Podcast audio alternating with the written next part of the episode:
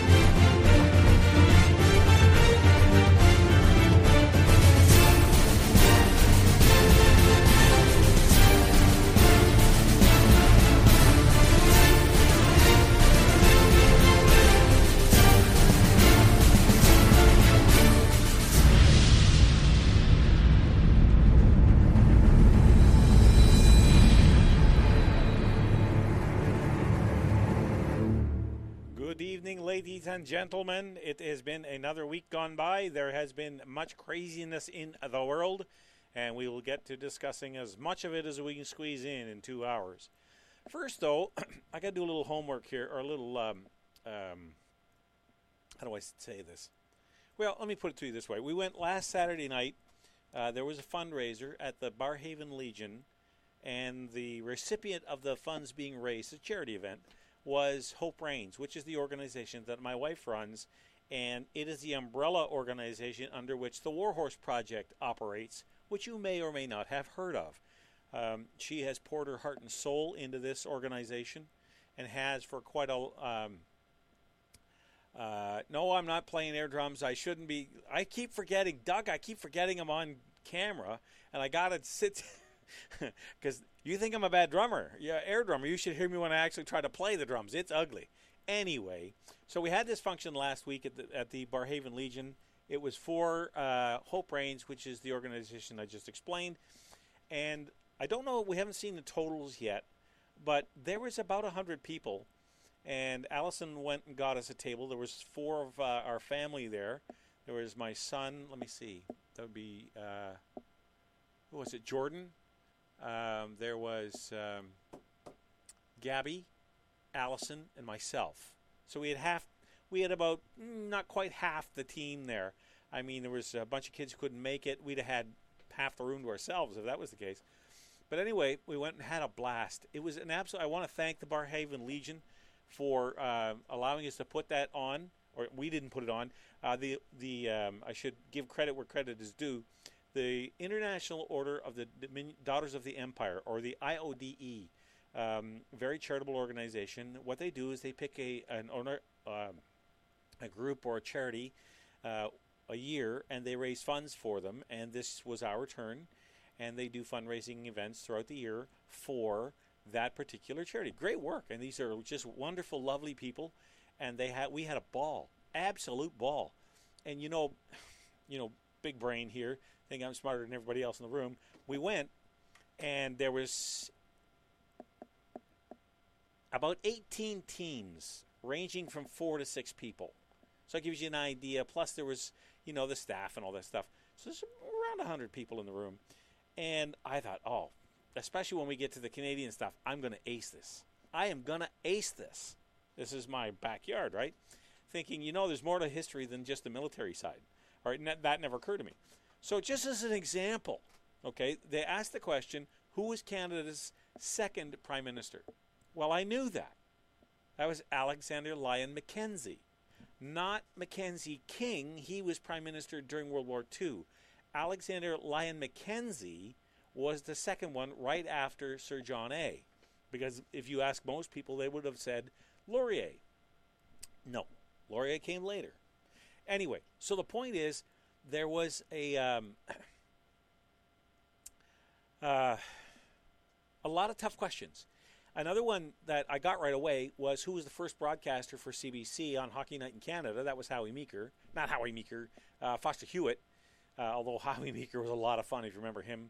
Um, the other one was um, which one stumped me? Oh, it was more in entertainment than it was Canadian, but it was a Canadian question, and the question was who was, and I can't remember the gentleman's name. You you've heard of the Red Hot Chili Peppers, or was it the Barenaked Ladies? One of the two had a very famous. I think it was Red Hot Chili Peppers, so there probably wasn't a Canadian question. Just under en- entertainment, the question was. The lead singer had a very famous singer, uh, singer and actress as a babysitter. Who was it? Well, I looked at my wife, and my wife looked at me, and the kids looked at each other. We had no idea. So we waited because uh, they would pass out the answers. You do two rounds, and then they would pass out the answers to those two rounds. And it turned out the answer to that question was Cher. Yeah, I, it, same thing with me. I looked at that and said, "What? Cher? Really? I never would have guessed that. Not in a million years." So anyway, the point is that we had a lot of fun. It was uh, a great event, and I'm certainly glad that we went because uh, you know, to get out and do something neat like that, it's a, a well run, well organized. These, this is not the first time they've done it. As a matter of fact, the Legion does that about once a month. So you want to go and have fun, get a hold of the Legion, buy a table, take four or five of your best friends down there who think they're smarter than everybody else, like I was. Uh, boy, oh, by the way, we didn't win. but uh, we ended up with 29 points. We weren't last either, which is what I really expected the winning team, they had to have a, a um, kind of like a playoff, a five question uh, um, deciding uh, round. And the winning team ended up with 53 points. So I didn't think we did all that bad. Because when we looked at our totals as the night progressed, we thought, oh man, do we ever stink? This is horrible. We're getting our butts handed to us but the the winning team wasn't all that far in front of us, so I felt kind of okay about that. So I left with my head, my chin, not my my uh, head up a little bit anyway. So that's what we did last Saturday night, and if you ever get a chance to go and do it, by all means, go and do it. All right, now to the more important things in life. Uh, there's all kinds of questions I want to get into, but the first thing I want to do is talk about this these freed hostages. Let me just see if I can find the right page here. Uh, yeah, Morneau. Yeah, I know. Uh, the New Republic. Where are you? Okay, he, I think this is the one. It's going to take it. My computer is working really hard, so it's going to take me a minute to bring this up. Oh yeah, who are Joshua Boyle and Caitlan Coleman? Okay, now those are the two that were captured by the Taliban and held as prisoners for five years. And I don't know. Have you seen the Netflix original series called Homefront? The basis of the story, or at least where it started, I, I, I binged on it. I watched that. I watched the whole thing. My wife and I just got got right into that whole series. It was interesting. It was timely. It was well written. Uh, you know, it was some of the, the, scenarios were plausible, or at least mildly plausible. Some of it was a bit of a stretch, but you suspend a little bit of belief and it's you're not watching a documentary, so you let the writers have some crea- creative license, right? But this particular story about this couple who went wandering around in the mountains of Afghanistan feels like an episode of Homeland. That somehow there's something wrong here. There is something not right. And I do not know, well, I have my suspicions. I'm not convinced that these people were. And I, by the way, as far their as far as their family is concerned, they're only from Smiths Falls. You know, it's not like they're well. It doesn't matter where they're from. They're Canadians. But a couple of things occurred to me about this. I'm delighted for their family. Let's put it that way, because they have been under tremendous pressure for a long time, uh, for five years, wondering about the fate of their loved ones. Okay, that makes sense. I get that. I cannot imagine for a second what they went through. And I'm not going to sit here and try to pretend that I have figured it out. Because how could you unless you've been through that scenario yourself? This is not the same thing as asking somebody, you know, uh, telling somebody jumping off a bridge is not a good idea, even if you've never done it before. Because this is outside most people's realm of experience.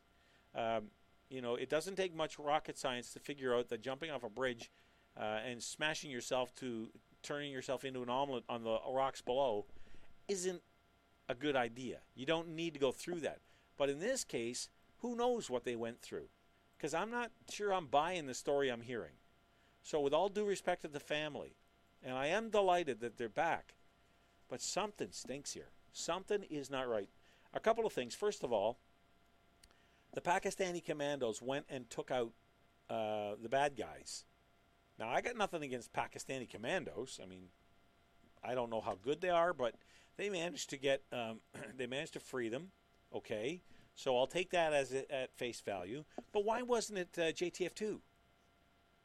Couldn't the Pakistanis have said, "Yeah, they're right there. Go get them"?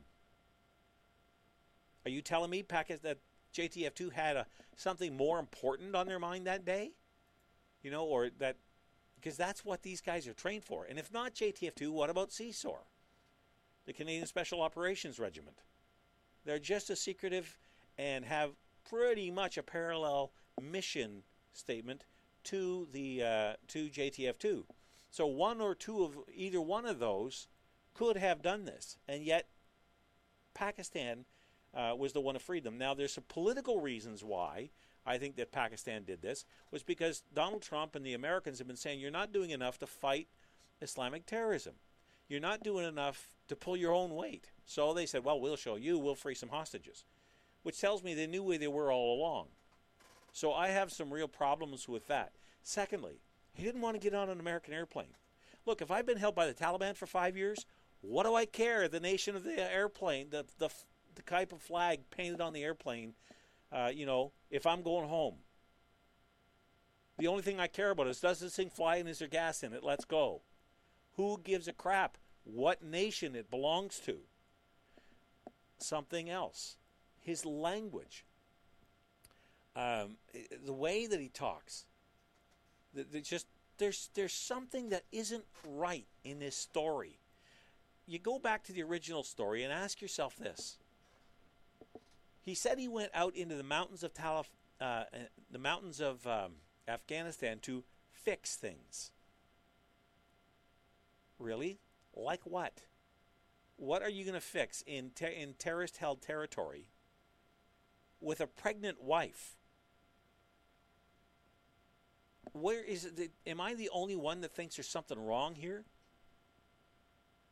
It's just it's it's this is not what it seems. There's more to this than meets the eye, and I'm just basing this on my gut. I have no no more information than you do about uh, the kind of uh, information that's that's we've been given. I'm just basing it on the news reports. What else could we base it on? But the story I'm looking at, I think, was written by Tarek Fatah. I just had it here a second ago. Where did you go? Okay, here it is. All right. Let me just give you a sample of some of the things he he uh, he brings to the sur- the um, uh, he brings to the surface and has. I think it's written by Tarek Fatah. I better make sure I got my author right. Yeah, Tarek Fatah. Okay, writes, writing for the Toronto Sun. And he says um, Okay, two things struck me from the first days of television covers of the reported rescue of the family of the, by the Pakistani army after being asked by the Americans to do so. The first was a rapid modification in, Boyle, in Boyle's appearance. He quickly changed from an Afghan or Pashtun appearance to one with a shaved mustache but with a clipped beard, often a trademark of a political Islamist Sal- Salafi or Wahhabi bent of mind. To be fair, Orthodox but non political cler- clerics of Islam can also sport the same facial hair. Next, next was what seemed to, to me to be Boyle's change in accent, depending on his audience. When he first spoke in Pakistan, it was a mix of Arabic, Pakistani, English. However, when speaking to the Western media, Boyle shifted to a more American pronunciation, and in Canada to a familiar to a familiar Canadian nuance. Uh, he goes on here, which I think is worth reading, uh, because remember who Tarek Fatah is. Okay, he he's a Muslim first of all, and he's from that corner of the world, so he has a little more insight to this. Uh, however, once okay, Boyle's description of himself as a pilgrim was missed by many journalists who apparently don't know much about Muslim places of pilgrim, where the Muslim of places of pilgr- pilgrimage are in Saudi Arabia, Turkey, Iran, and India. And they're not in the Valley of Ardak, where Boyle says he went in it with a sense of mission to help people to fix things, as he told CBC's Susan Ormiston. When Ormiston gently asked Boyle why he, why he wanted to go to Afghanistan with a pregnant wife, a valid, absolutely, completely valid question, by the way, uh, he portrayed his decision as not as an error of judgment, but as an act of sacrifice to do things nobody else is doing, so I think I have to do it. What things? Well, he never elaborated. The Afghans, uh, the Afghanistan's Wardak province has been a Taliban-dominated area from the time the jihadis came to power, and seems to have been, have had no bearing on Boyle and Coleman's decision to move there. And he goes on, and he goes on, and he goes on, and points out things like this over and over again. If you remember, if, if you're familiar with the the uh, series Homeland, when they first brought the um, uh, uh, the um, the sergeant can't think of the actor's name, or, the, or not even the character. But when they brought this guy home, there were little things that he did, like the tapping of the fingers. It seemed to be in a code, and they. I'm getting the same feeling about this that we're being led down the garden path here. Now, how that yeah, that's true. His wife was hospitalized yesterday. I didn't read the whole I didn't read that story. I saw it quickly when in passing. But his wife's in the hospital. Now, what for? I don't know. I should read the story, I guess. But the bottom line is there's something something wrong. And I think before we do anything as far as uh, you know, letting him, I, it sounds like he's still a prisoner, but I would be debriefing him. I would be finding out, like, put him in front of CSIS or whoever, whatever intelligence agency you need to, and debrief him and find out where his head's at. Find out what his allegiances are five years in the hands of the Taliban and you don't think that's had some kind of influence, there's a sy- syndrome you may be familiar with called the Stockholm Syndrome. Um, I think the first time we heard about it, if my memory serves me correctly, for those of you my age, you'll remember Patty Hearst, who was kidnapped by some group, and I can't remember which one it was. But she spent so long in captivity with them, she eventually began to see things from their perspective and joined the group and was uh, involved in a bank robbery. Now, I don't think it was five years. So imagine this guy and his wife, they killed one of his children and repeatedly raped his wife, according to the story. Now, that's another question. Why would you have children? Why? What under what circumstances would you have children when you're being held by some of those brutal people on the planet? I mean, look, I don't I don't buy into this whole argument from people who live safely in the West that oh the world's overcrowded, we couldn't bring in any more children, we're not going to have any kids. I don't believe that argument. But if I'm in his shoes, then that argument makes sense. I am not going to bring a child into this world of captivity from the moment it's born. There's no medical aid. It's not like you're living in the West. If mama runs into trouble, you can always rush her off to the hospital here. Out there, you're like going back 200 years. She could easily die in childbirth. And these are just the, the physical uh, side of things. You know, if if um, you have a breech birth or something like that, you're putting her life at risk. Never mind that the the babies as well, because it's not like you're going to fly to downtown Islamabad and put her in, a, in the local general hospital with nurses and staff and doctors and modern Western medicine to make sure that everything's great for the baby and for the mother. So why would you do that? And this is another reason I don't believe the kind of captivity story that we're being told. Did they murder a child? I wouldn't put it past them. But if they did that, what would make you think? Let me ask you this. What would make you think that they're not going to murder the next one? Or the one after that? If they've already killed one, why give them the opportunity to kill three more? This is the part that just I, I, when I saw this story, I thought, okay, something is bothering me about this. Something is not right here. So I don't know about you, but this stinks. And I really, really hope I'm completely wrong and that they are just glad to be home in the arms of their family. And I, because I do not want to rain on the family's parade, but I think there's some very legitimate correct um, uh, stories that uh, questions that need to be asked about this particular story. All right, I got to play a couple commercials when I get back from that. We'll have more right after this. EMM Group is the authorized IntegraSpec distributor for the Greater Ottawa area, providing technically advanced insulated concrete forms.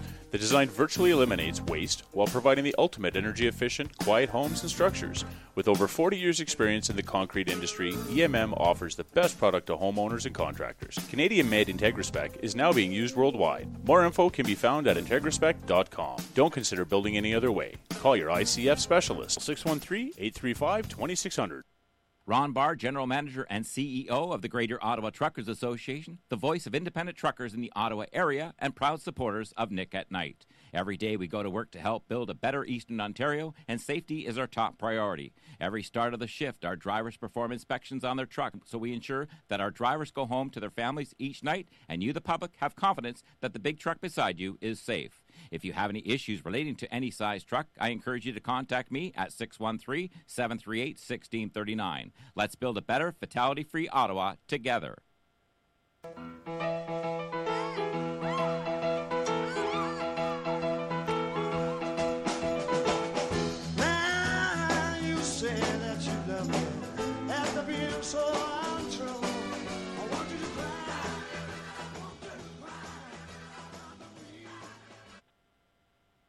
All right, let's get back to business here. All right, um, where was I? Oh yeah, let me go back to my list. See if I have a list. I'm so much more organized. Okay. Ah, yes, this story. Where the heck is it? You remember last week? Um, I posted online um, a story about Jagmeet uh, Jagmeet Singh, the new leader of the NDP, and that Terry Milewski uh, asked him some really tough questions. Well, not no, no, I won't say really tough. He asked him some questions about the area in the India bombing and would he condemn, uh, you know, religious violence? Would he? Terry tried to pin him down on putting up posters about the guy who's responsible for this bombing, and and just wanted him to come out and say, "I denounce terrorism." And I denounce violence. Now he's denounced violence a hundred times, but he will not uh, he will not answer the question about the whole thing. Uh, he, three or four times, Terry asked him about you know uh, the terrorist organization that, that blew up the. It was the largest uh, um, terrorist attack in Canadian history, and killed 185 people.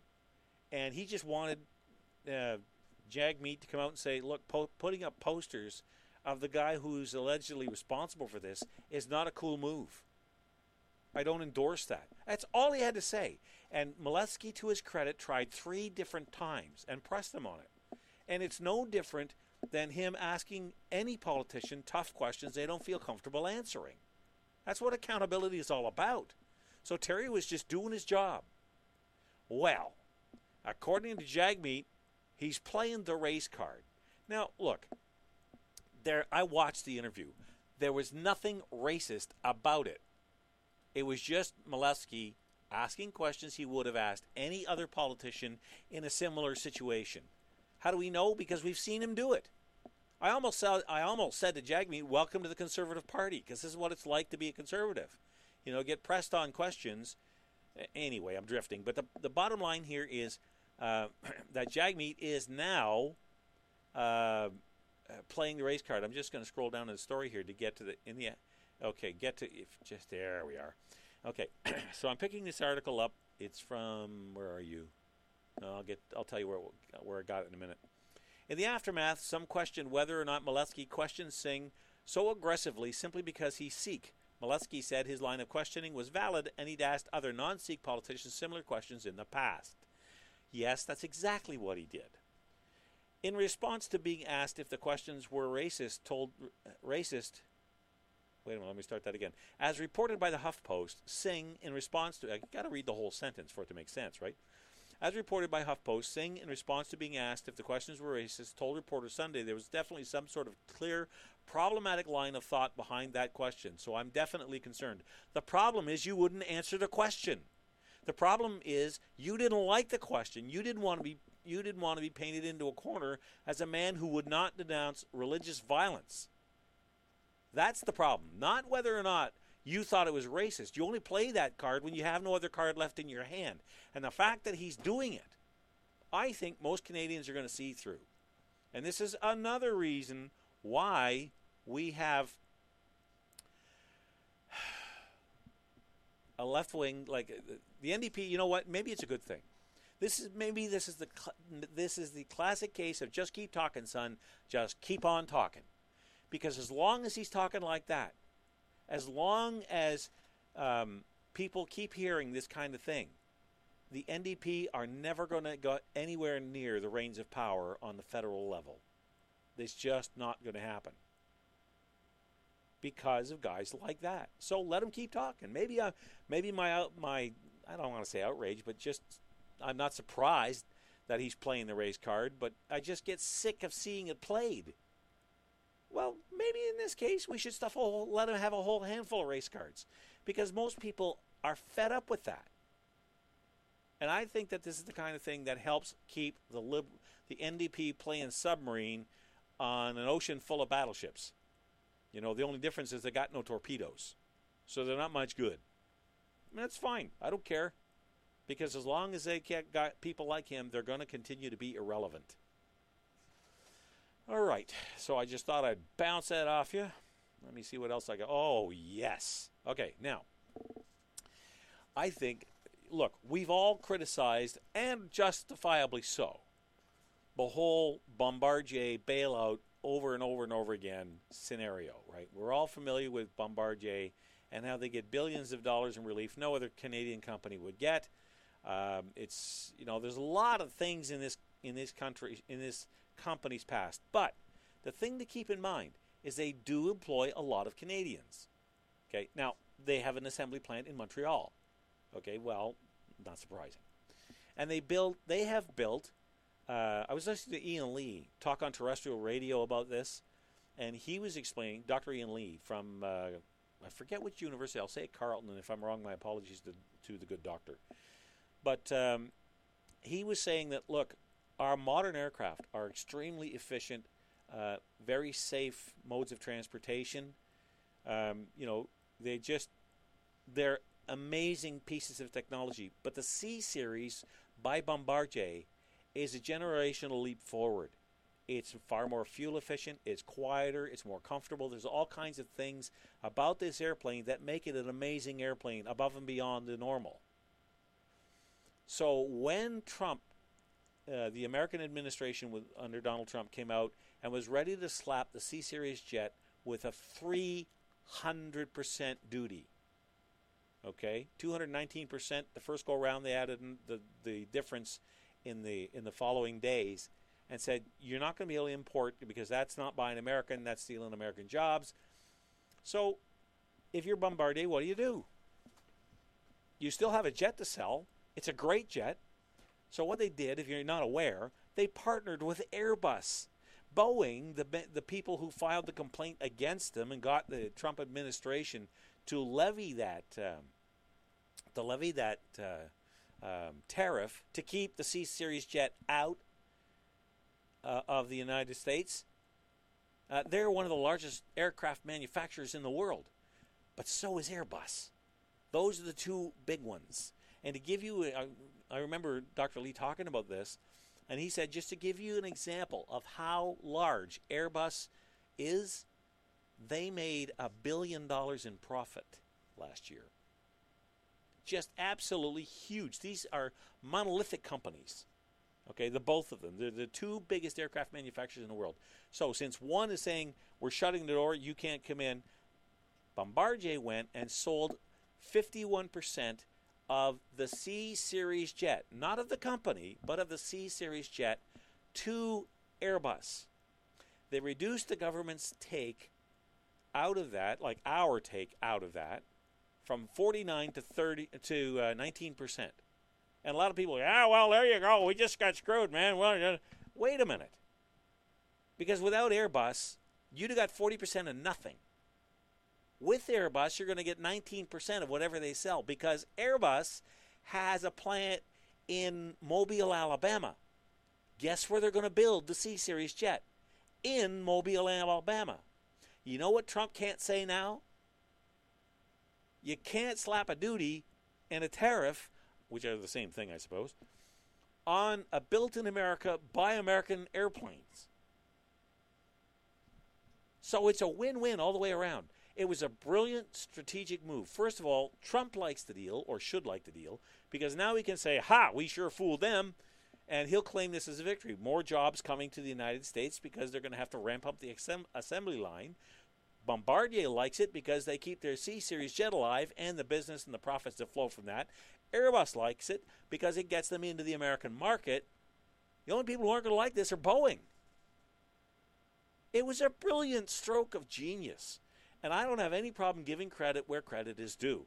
So, with that, I, I just I looked at that and said, man, there's more than one way to skin a cat, and these guys just turned it inside out. That was brilliant. So well done to, to the Bombardier team. And you know something? As much as we gripe and complained about uh, corporate charity, and believe me, if I I wouldn't I wouldn't um, if I knew what was coming, I still wouldn't give them the money in the first place. Way back when, you sink or swim on your own. If you can make it, great. If you can't, it, then it's unfortunate, but the government is not there to prop up businesses.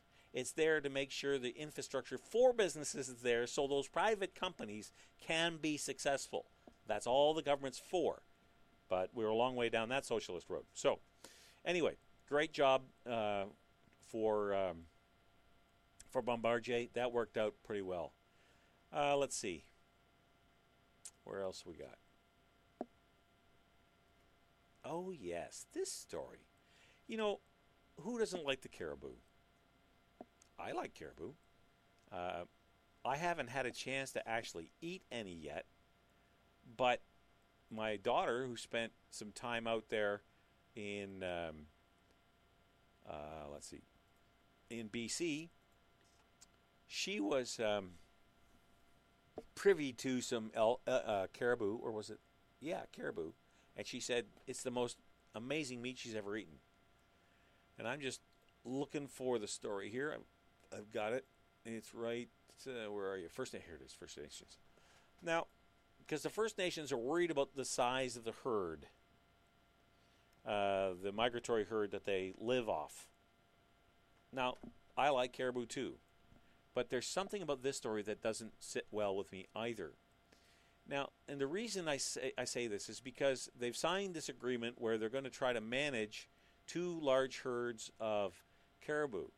Now, if you really care about um, making sure an animal survives, the number one rule for animal surviving uh, to avoid animal extinctions is to give those animals an economic value. Think about it. Are chickens on the endangered list? No. What about cows, pigs?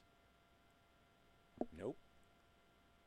I know two pigs that aren't that went to the slaughterhouse today and are going to come back as um, as bacon, um, pork chops, and sausage and so on. I can't wait for that. I was glad to see those things go. And I can hear a lot of people saying, "Well, you know what? That's great, but those are domestic animals." All right. Well, let me ask you another question: Are we running out of deer? Are we running out of black bear? Are we running out of Atlantic salmon? Now, some of these animals, especially Atlantic salmon, had to be brought back from very dangerously low numbers. I remember that very well. Um, but the point that I'm making is that if you want to secure an animal's future, you give it an economic value.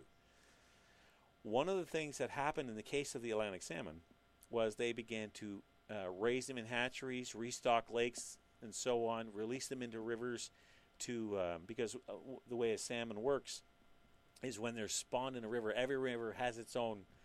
I want to say odor. I'm not sure if that's the right word, but maybe taste or there's something in the water that the, that it gets imprinted in in the salmon's brain, and no matter where else they go, they always can follow the water, the river, right back to their right. Sometimes right to the very spawning beds they were born from and that's why they have these massive runs of, of all kinds of different salmon up these rivers.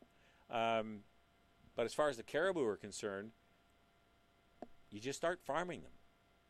That's how you save them. And for those of you going, well, they're a migratory animal and they don't they don't farm very well and they live way up north. Yeah, well, buffalo are migratory animals, and guess what? There's a farm full of buffalo just outside of Renfrew. And you can buy buffalo meat in the grocery store. And we're not worried about buffalo anymore. You can do things like that. Now, why am I making a big deal out of this?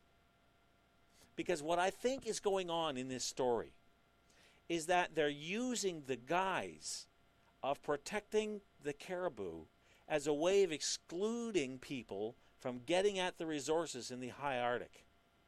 Because when you look at the range that caribous cover in their migratory passage, okay, they cover thousands of square miles. So if you say, oh, we got to protect caribou, you can't go in there because this is protected land, uh, migratory uh, land for the caribou. So we're not going to allow any development. We're not going to allow any mining, no pipelines, no refineries, no mines, none of that stuff because the caribou are our way of life. Tell me what the effect is. You see, if you want to know what a person's motive is for doing something, look at the effect of what they want to do. So I'm not necessarily convinced that this is all altruistic and they just want to save an animal. I think what they're going to do is use this as a bargaining chip. And they're going to use this to exclude mining companies, energy companies, um, mineral extraction company, I guess that's a mining company, uh, from using getting at the resources that are under the under the uh, Arctic Shield up there in the far north. I mean, there's all kinds of diamond mining going on. The, we, we have a ring of fire here in Ontario where all kinds of minerals have yet to be tapped. So, are we really uh, talking about caribous here? Or are we talking about controlling the wealth that's under the ground they walk on? Yeah, that's what I thought too. Because there's something ain't right in Denmark with this story. And you know, I I man, I get cynical as I get older. I don't mean to be cynical. I'm not trying to say that every time somebody lifts a pen, they're trying to have this conspiracy. But when you're talking about blocking off thousands of square miles, and they're not there yet, but you know that's what's coming, you know that's what's going to happen. Because how else are they going to protect them? If they don't farm them, how else are they going to protect them? Oh, and if you want to see how it could be done, go to go to Sweden and Lapland and look at what they do with reindeer over there. They live under almost identical conditions to the caribou, and yet people farm them all the time. So it can be done. Anyway, the point I'm making is that this is the kind of deal where you take large tracts of land off the table for resource extractions. And this is how they do it because who doesn't like caribou? I think it tastes great. Love to try one. If you want to save them, you have to give them an economic value over and above what they already have. That's how you save them. And every time we do it, it works. So that's just my little take on the caribou. I just it just bugs me, I guess, when we have situations where you've got people um, using or taking advantage of situations like this when you know there's another agenda going on behind the scenes. And when I mentioned a, a bargaining chip, think of this. You've got this vast tract of land, you're protecting thousands of caribou, and everybody goes, Oh, aren't they wonderful? Okay, I'm glad to see that. But we want, we know that there's a diamond mine, which would provide all kinds of uh, employment for the people in the area. Okay, we're going to set up a, a large camp. We're going to have a diamond, a diamond mine. Uh, you know, we'll fly in. The jobs be really well paying. You know, because of the high cost of living up here. Um, all these things because there's so much money in the ground and diamonds, it's worth it. Or maybe it's gold or oil. Who knows? Quebec is floating on a sea of oil. They won't. Ta- they don't want to tap it because they don't want to share it with the rest of the country. But it's there. So now the Inuit come along or the natives who signed this agreement, well, okay, maybe maybe we can talk about this, but um, I don't know. We we got to protect this land. It's gonna, and, and the whole time it's like, shell it over, pal. You want in there? Okay, we'll let you in, but there's going to be a permit. You're going to have to buy it from us, and it's going to cost you a fortune because You're going to have, and they'll lay all kinds of conditions down, and everything about it is going to cost the company money. And this is going to be a wealth creation project for the people who signed that treaty. That's really what's going on here, at least as I see it. Maybe I'm wrong. Maybe this is nothing but altruism at its finest. Maybe they really do care about nothing but the caribou, and all they're interested in is maintaining their way of life, you know, Stone Age technology. They want to live like their ancestors did instead of coming into a warm, heated house. I'm being a little facetious. But the point I'm making is that maybe that's true, but human nature doesn't often do well for very long with altruistic, um, you know, unless they're extreme circumstances. And this doesn't strike me as that kind of extreme. Uh, you know, people will do things for altruistic reasons for a little while, but sooner or later somebody's got to start paying some bills. And when they think they've got their hand on the throttle and are in control, guess who they think that should be? Everybody else. And who should they pay? Them. So there you go. All right, I'm done with the caribou. So, Marin, you can relax.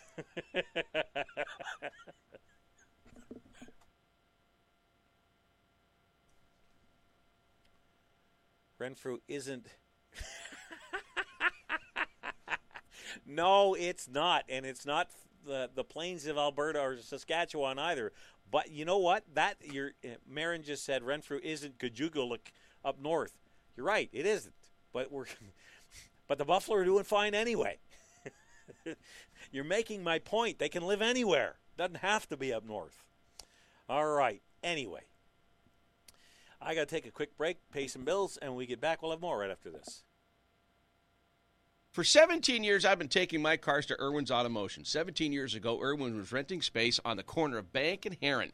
His encyclopedic knowledge of all things mechanical and his no bull honesty has resulted in his second move.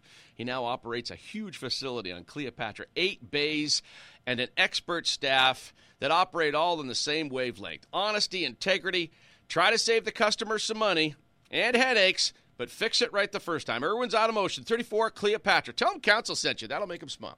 EMM Group is the authorized IntegraSpec distributor for the Greater Ottawa area, providing technically advanced insulated concrete forms. The design virtually eliminates waste while providing the ultimate energy efficient, quiet homes and structures. With over 40 years' experience in the concrete industry, EMM offers the best product to homeowners and contractors. Canadian made IntegraSpec is now being used worldwide. More info can be found at IntegraSpec.com. Don't consider building any other way. Call your ICF specialist 613 835 2600.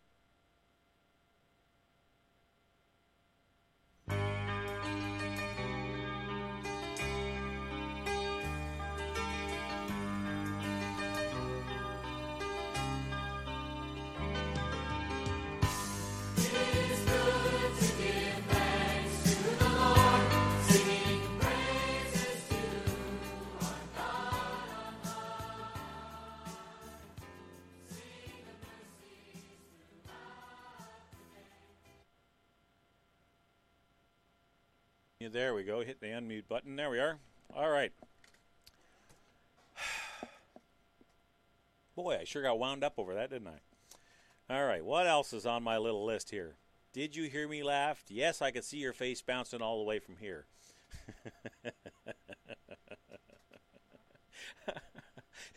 Marin, you managed to make my night every Wednesday night, one way or the other. So I'm glad you're in the audience. All right. Now, uh, what else we got here? All kinds of stuff. Uh, um, okay. There's just another story about Patrick Brown, and you know what? I understand. It's. I'm getting to a point where I'm kind of glad to see this kind of thing uh, take place. For a while, it bothered me, and the reason it bothered me was because I, I hate losing.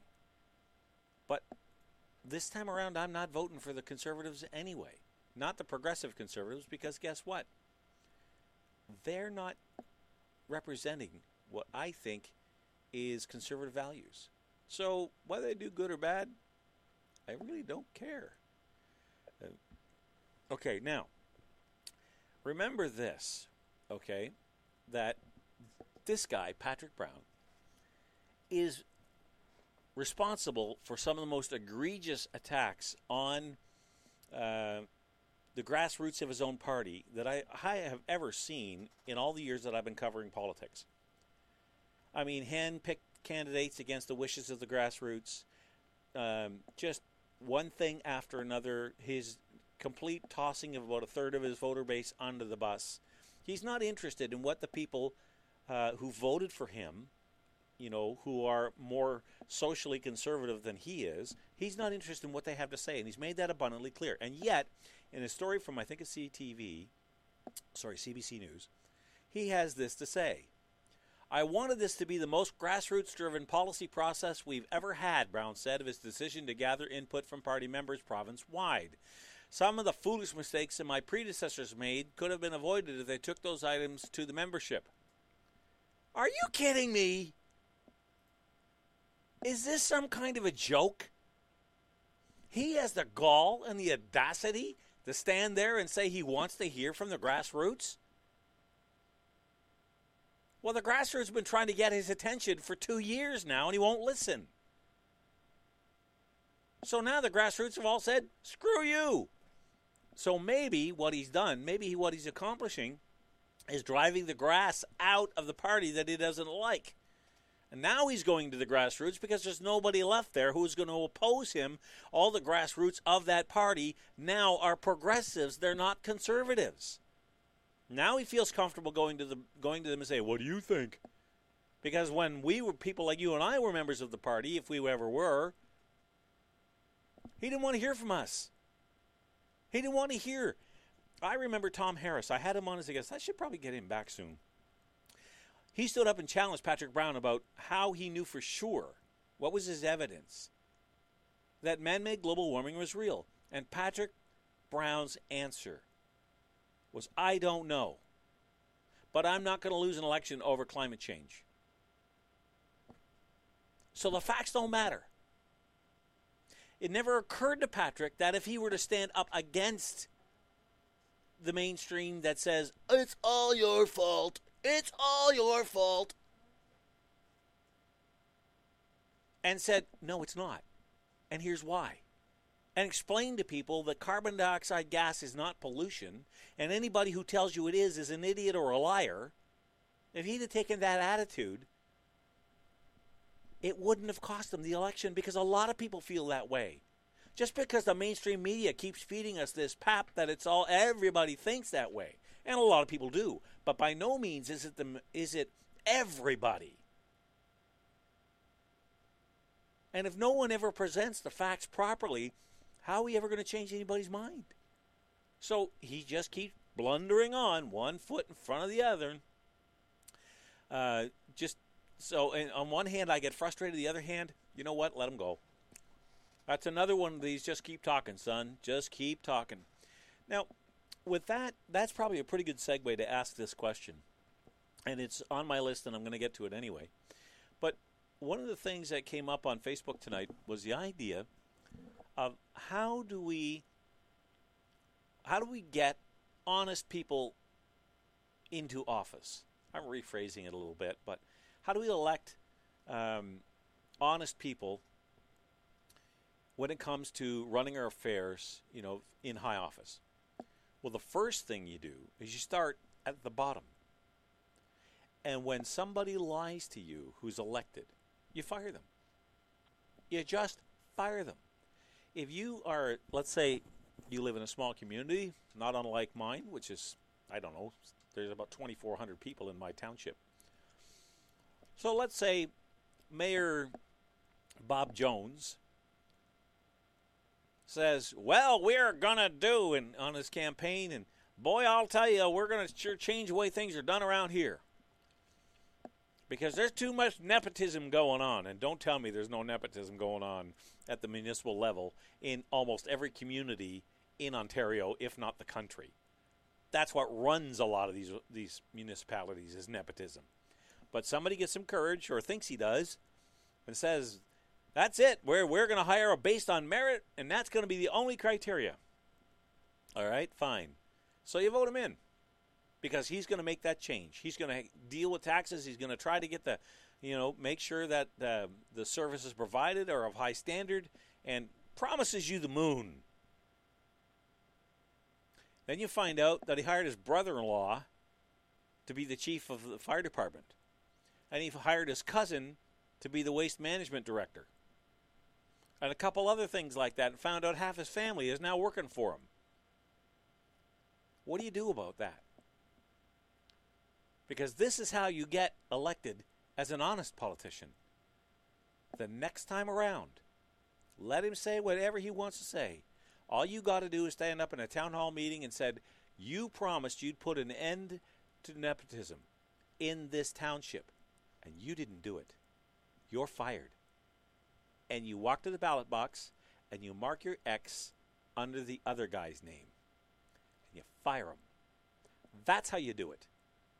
Because remember, the lower levels of, tra- of government are training grounds for higher levels of government.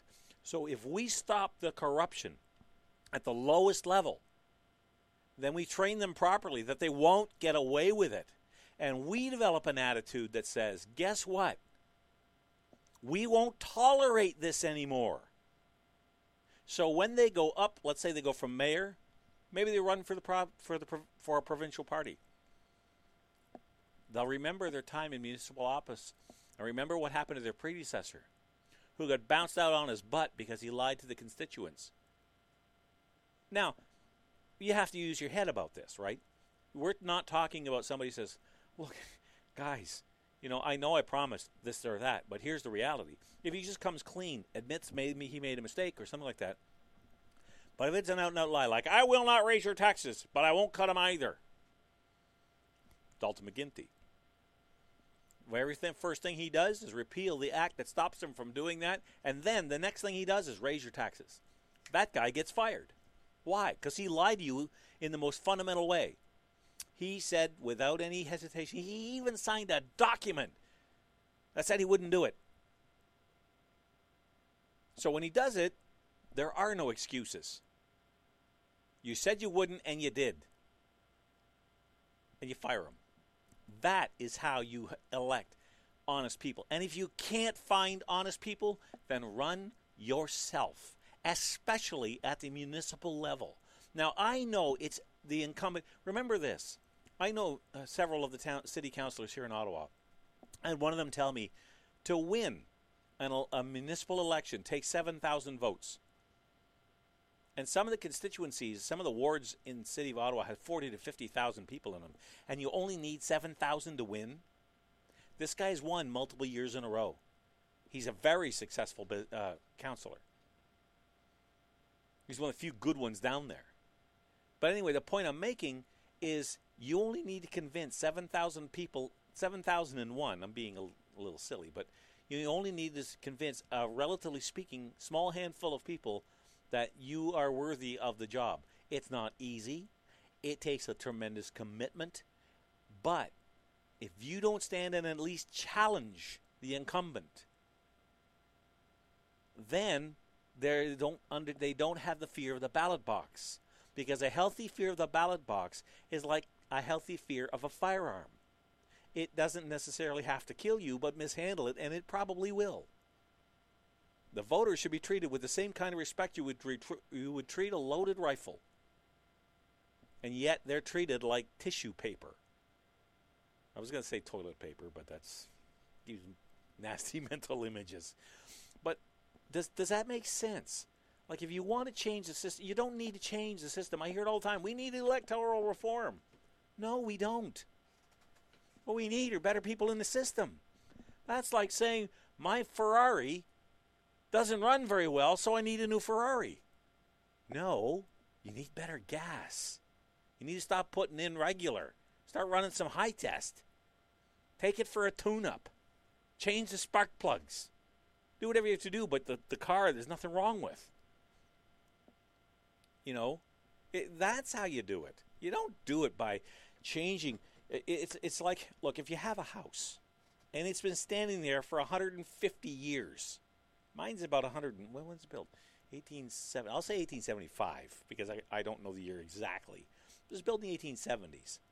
So that you're pushing 140 some years now. The floors aren't quite level the way they used to be, and some of the doors stick a little bit. But because of that, do I tear the house down? No, there's nothing wrong with the house. I work with it, right? I take the door and I sand off one corner where it sticks a little bit because I know it sags. And in the springtime, when the, the ground thaws, it's going to shift back and it'll open and close real easy again, like it does in the summertime. In the wintertime, it sticks because the frost heaves. You learn to live with it. But you don't tear the house down. There's nothing wrong with our electoral system. What's wrong are the people who are running it that we won't fire. That's how you fix it. That's how you deal with candidates and politicians who have forgotten that you are a loaded firearm. And if not handled properly, you'll take their head off. And they should be very afraid come election day.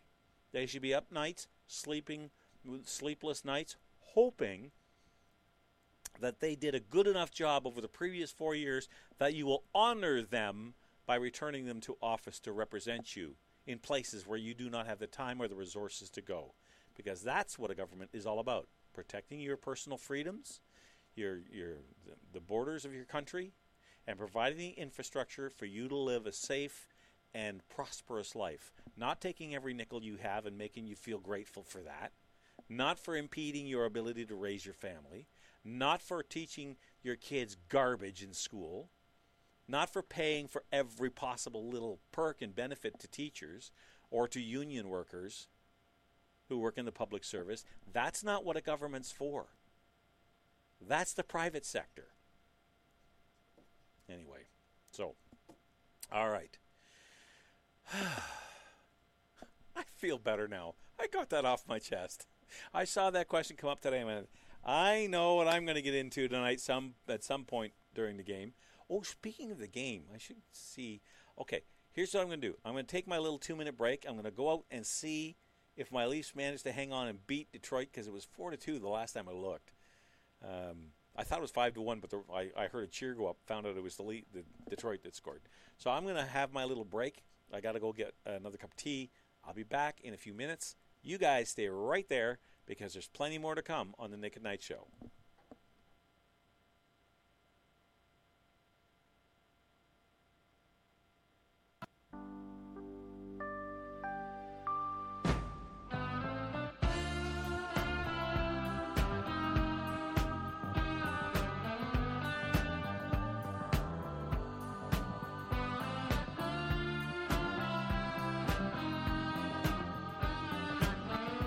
So Nick is reloading and taking a much needed break. Not that he needs one, but maybe it's a good thing. So if you want to fire him off an email, just uh, send it to nick at latenightcouncil.com. That's simple, huh? Nick at latenightcouncil.com. Or better yet, call now. Hey, I know he could talk forever, but you know what? If you're doing talk radio, you love the calls. 343 700 4390.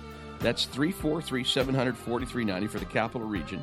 And if you can't get through on that line, or you live far, far, far away, like we're talking about Alaska, 1 844 562 4766. That's 1 844 562 4766. Now, our call service is automated.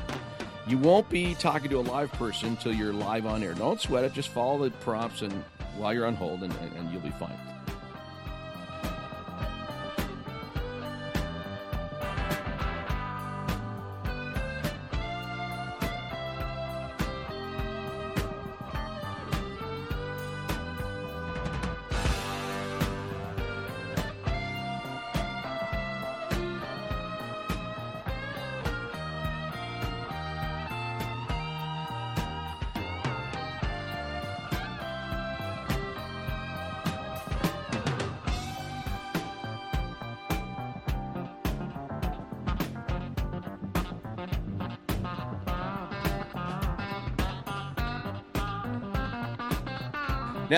Nick at Night does not exist without advertisers. So if you want to buy time, you contact either myself, JC at latenightcouncil.com, or you can contact Nick if you're more comfortable with him, and of course I certainly understand that, you can contact Nick at latenightcouncil.com. The ads are like really, really cheap. I mean, you're gonna you're gonna love them. Okay, you're, we've we've made them quite accessible. Feedback is always welcome. Tell us what you like. Tell us what you don't like. And thanks for tuning in. Now back to Nick at Night.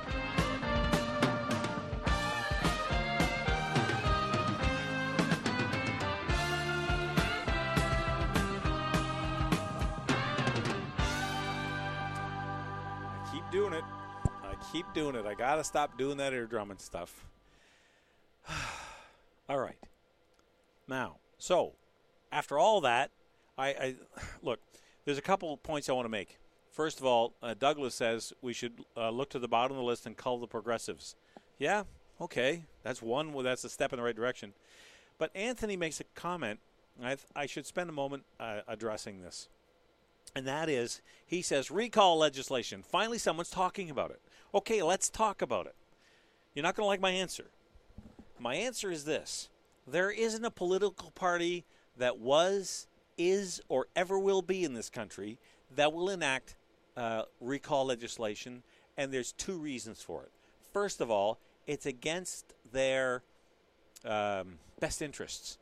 They're not going to do it because that means they would be subject to their own legislation. Okay, in a way they don't want to be. Because why do political parties come to, into being in the first place? Because they want to, they want to run things. They want to be in control. All right, that's and I'm just telling you the, whether you like it or not. It's not the point. That's the reality. The other reason, which I think is even more important, is that let's say that we do have a government that is actually beginning to chip away and roll back um, a lot of these progressive ideas that have gotten us into this mess in the first place. How long do you think it would be before all of a sudden you'd have a tempest in a teacup? L- let's say that uh, Mary Jane is the best doggone politician we've ever had. She's not afraid. She breathes fire. She gets out there and speaks the truth. Is really for the, you know, loves her constituents and is doing a fantastic job beating back the, the, the, progressives at every opportunity, and she slays them, cuts them to ribbons, mops the floor with them. They can't stand up to her. You know what'll happen?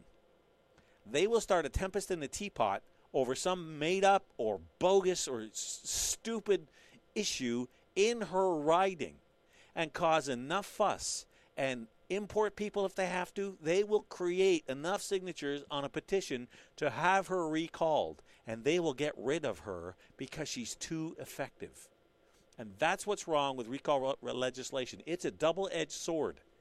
And I don't want to put that kind of weapon in the hands of our opponents. I'm sorry. I just I understand your point, Anthony, and in a perfect world it'd be the absolute right right thing to do. But we don't live in a perfect world. Sometimes we have to we, we can't let the perfect be the enemy of the good. And this is one of those times, and I'm just pouring my cup of tea here. Figured if I can't bring the mountain to Muhammad, I'd bring Muhammad to the mountain. There we go. Let that steep for a minute. All right. Anyway, so that's that was the whole point about this uh, recall legislation. Sounds great, but it'll come back to bite you. I promise you that it'll come back to bite you, especially if um, you know. uh, Let's say, as just hypothetically, all of a sudden Patrick Brown has an epiphany, and he wakes up in the middle of the night one night in a cold sweat and goes, "Oh my God, what have I done?" and turns everything around. And all of a sudden, he actually means it when he ta- what, what he says. He gets it about the environment. He gets it about social issues. He gets it about education. He gets it about carbon tax. And all of a sudden becomes the very person we wanted him to be in the first place. But there's recall legislation out there. you can bet that the liberals would use it, and they would t- they would cause that tempest in a teacup. So I don't want to see that happen. So it's it's a great idea in theory, but I think when you put it to the acid test of the real world, it simply won't work. Now, the question becomes then the follow up question to that is: Can there be, or is there, a Canadian version of Donald Trump? Well, if he was still alive, I would have said Har- Harold Ballard comes to mind. oh, by the by the way, my Leafs are beating Detroit five to two or five to three, and there's ten minutes left to go in the first. So go Leafs, go. That'll be uh, they'll be six one and oh at this point, if not in first, then in second, which suits me just fine. Even though I don't have most of them in my hockey pool, I got Bozak and, and uh, Kadri, and Bozak, I, when I walked out, just missed the post. Good Lord, I need him to score. Anyway, that's besides the point. So the question becomes um, could there be a Canadian uh, Donald Trump? Well, yeah, there could. Because I don't think it's unique what happened in, in uh, the United States. I don't think Brexit is unique. I don't think the election of that 31 year old kid in Austria is unique. I think it's a symptom of a much deeper problem. Whether you like these this individual, uh, these individuals or not, when you look into their personal past, some of the things they've been involved in, and some things they've done, that's not the point. The reason these people are important right now is because they send a message to the one worlders, to the the um, socialist elite, who want us all to fall in the step with the United Nations and let them run everything. That we will not do that. There's a rise in nationalism, and you, have you noticed? By nationalism, I mean patriotism. And in my books, there's nothing wrong with being patriotic. As a matter of fact, I think it's a great virtue. Now, like anything, if you're not careful, how do I put it? The Nazis, as an example, in the 1930s, were very patriotic. The SS, the you know the the the um, a, a, lot of millions uh, of Germans uh, fell in step with Hitler and were very patriotic to their nation, to the detriment of the whole planet. So yes, there are examples in history when being patriotic is not a good thing. It depends on the qualities of the country you live in. But Canada isn't Nazi Germany yet. No, it'll never be that. But the point is that there's nothing wrong with, with loving your country. There's nothing wrong with wanting to see it run well, to see it safe, to, to guard it, and to protect it against outside and internal threats. It's the duty of every citizen to be patriotic. It's a duty of every leader to be the most patriotic of all of us. Have you noticed that, you know, whether you like Stephen Harper or not, there was never any doubt in anybody's mind that Canada for him was always number one. Can you say that about Trudeau? I can't. There is no patriotic bone in his body. How could there be if he's a post nationalist prime minister? Which means that he is a prime minister who believes in, you know, uh, following the UN line, in subjecting and sub- subverting and submitting our uh, sovereignty to an agency that cannot be held accountable. That's not patriotism, that's treason. So I have no, there's no comparison at all between the two. So, back to Donald Trump. So I think that a Canadian Donald Trump is possible. I think somewhere amongst the 30, almost 37 million of us, there's someone with the right blend of charisma, intelligence, patriotism, and uh, to grab the flag, run to the top of the hill, wave it vigorously about, and shout, Here I am. This is who I am. This is what I believe in. Come and follow me. And people will in their millions. It wouldn't be the first time it's happened. So, yes, it's possible. Now, the article I'm referring to went on to say, Has it already happened? Well, if it has, nobody knows about it. Because I don't see anybody filling that role. Do you? I certainly have no idea that there's anybody out there um, that can say with any honesty at all that, yeah, look at this guy. He's our, our version of Donald Trump. The closest, and it was by no means a good example, wasn't Erin O'Toole. What's the other guy? Um, lives in Boston, collects guitars. Uh, come on, I can't think of his name. He came up. He ran for the conservative leadership. Oh, he used to be on the Dragons Den, or or Dragons Den. Yeah, he was a uh, He was a pop star on. You know, one of these shows, and I cannot think of his name. Anyway, so he was as close as we got, and that wasn't very close. That's not the kind of individual I think most Canadians would band behind. I think that there's there's somebody out there. I just don't know who it is. I really don't. And that's tragic. I mean, I can think of a couple of people that I would personally follow. Lou MacKenzie comes to mind. Now, he's probably too smart to want the job. Okay, why would he inflict that on himself on that? Lou, I I have the world of respect for him. I've met him, interviewed him several times. I've been to his home once, spent an hour in his basement, and we just, uh, just had. It was a wonderful visit. I'm certainly grateful for his hospitality, and um, I thought when he got behind that um, modern version of the Avro Arrow that there was some real, um, um, con- not substance was the word I was looking for to the idea of a Cana- of reinventing a new Avro Arrow with the latest avionics and engines and weapons and things like that, and could have put Canadian aerospace back on the map. And it wouldn't have cost us a hundred million dollars a plane, like the F-35, which apparently uh, the Israeli army found out this week that uh, they're not quite as stealthy as they thought they were, because uh, an older Russian surface-to-air missile um, came up out of nowhere and smacked this thing in the nose they said it, it was uh, a, they said there was no confirmed hit and that it was what did happen was a bird hit it and took the airplane out of commission. Well, that must have heck been one heck of a bird. Uh, anyway, so there's that's not the right plane. We could have very easily done that. All right, now I want to ask you a question. So yes, there could be a Donald Trump, no uh, Canadian version of Donald Trump. There's got to be somebody out there. Um, Right now, I just can't imagine who that would be. Uh, let's see. There is a story. I'm just waiting for my computer to catch up to me here.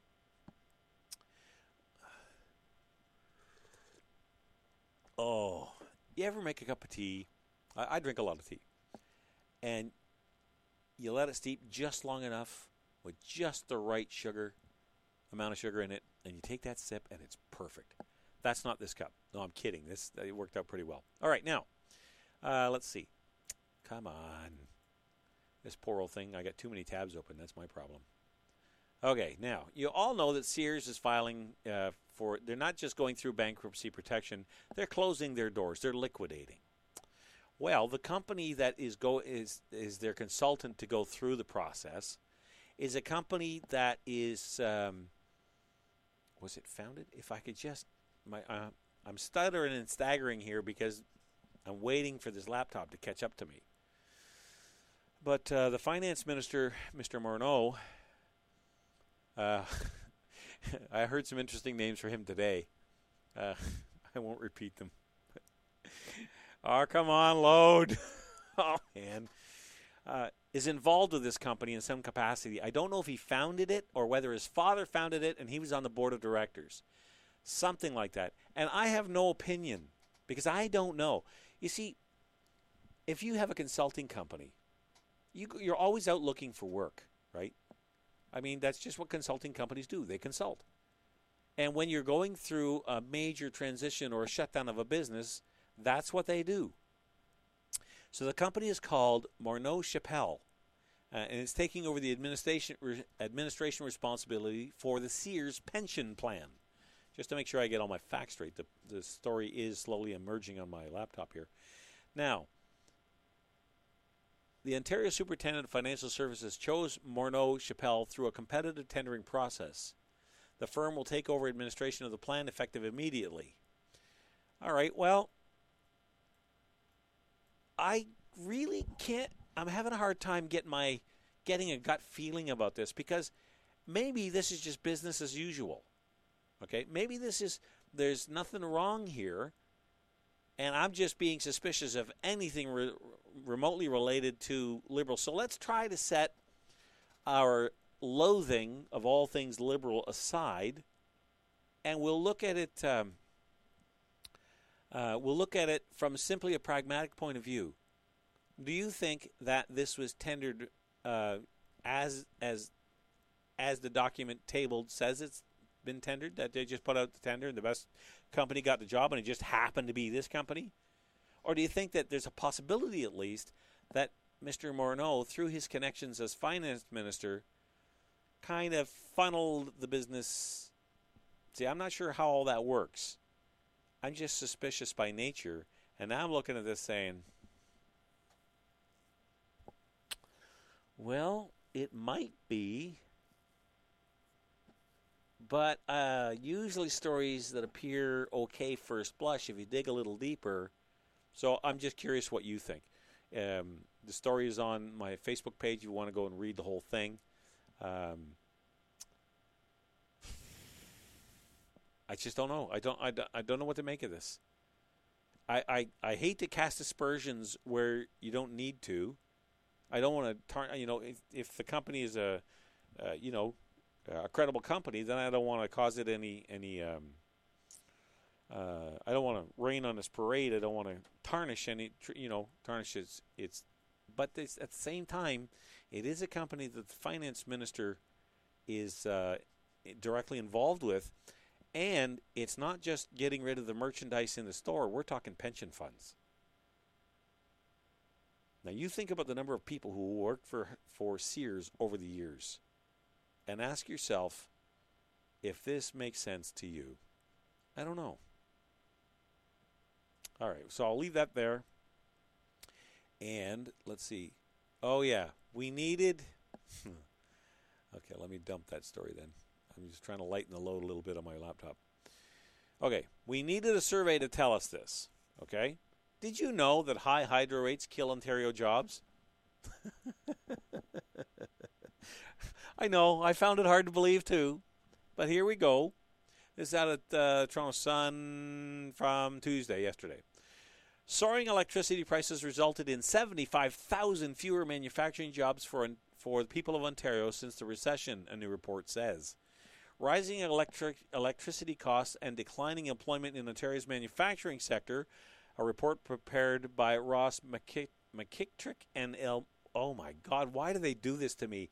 And Elmira Al Alika Bari of the Fraser Institute says the provincial government's hydro. Why didn't I just?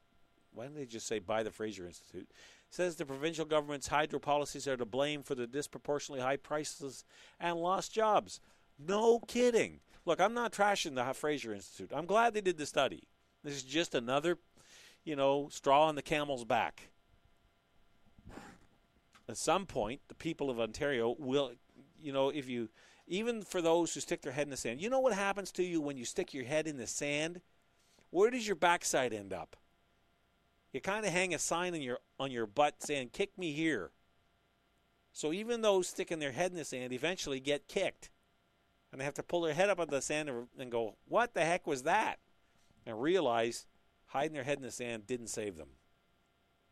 So sooner or later, this kind of stuff just becomes too just too much to avoid anymore.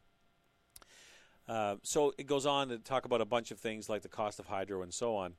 But just look, folks, you don't need a rocket scientist to tell you that high hydro rates are killing manufacturing. Imagine um, if you are running a smelter and you're making aluminum, a very high value uh, metal. Aluminum is used in millions of different products, from pop cans to cars and airplanes. So it's it's a very uh, useful metal. It's very easily recyclable, and it's one of the two metals that I know of that are actually worth um, actually worth recycling because it costs so much to make in the first place. That's why they make sense. Everything else is just a waste of time. I had a train of thought. Where did it go? Oh, come on. Oh, yeah, hydro rates. Hmm. yes, hydro rates. So these high hydro rates, you don't need to be a rocket scientist. I am glad, though, that they have decided uh, to put this out because it's just more grist for the mill. Uh, you don't need to be uh, Einstein to, fe- to um, figure this out. and I am very, very happy to see them put it out. But I'm trying to reach due to poor wireless connection. Your video has been paused. That's not good.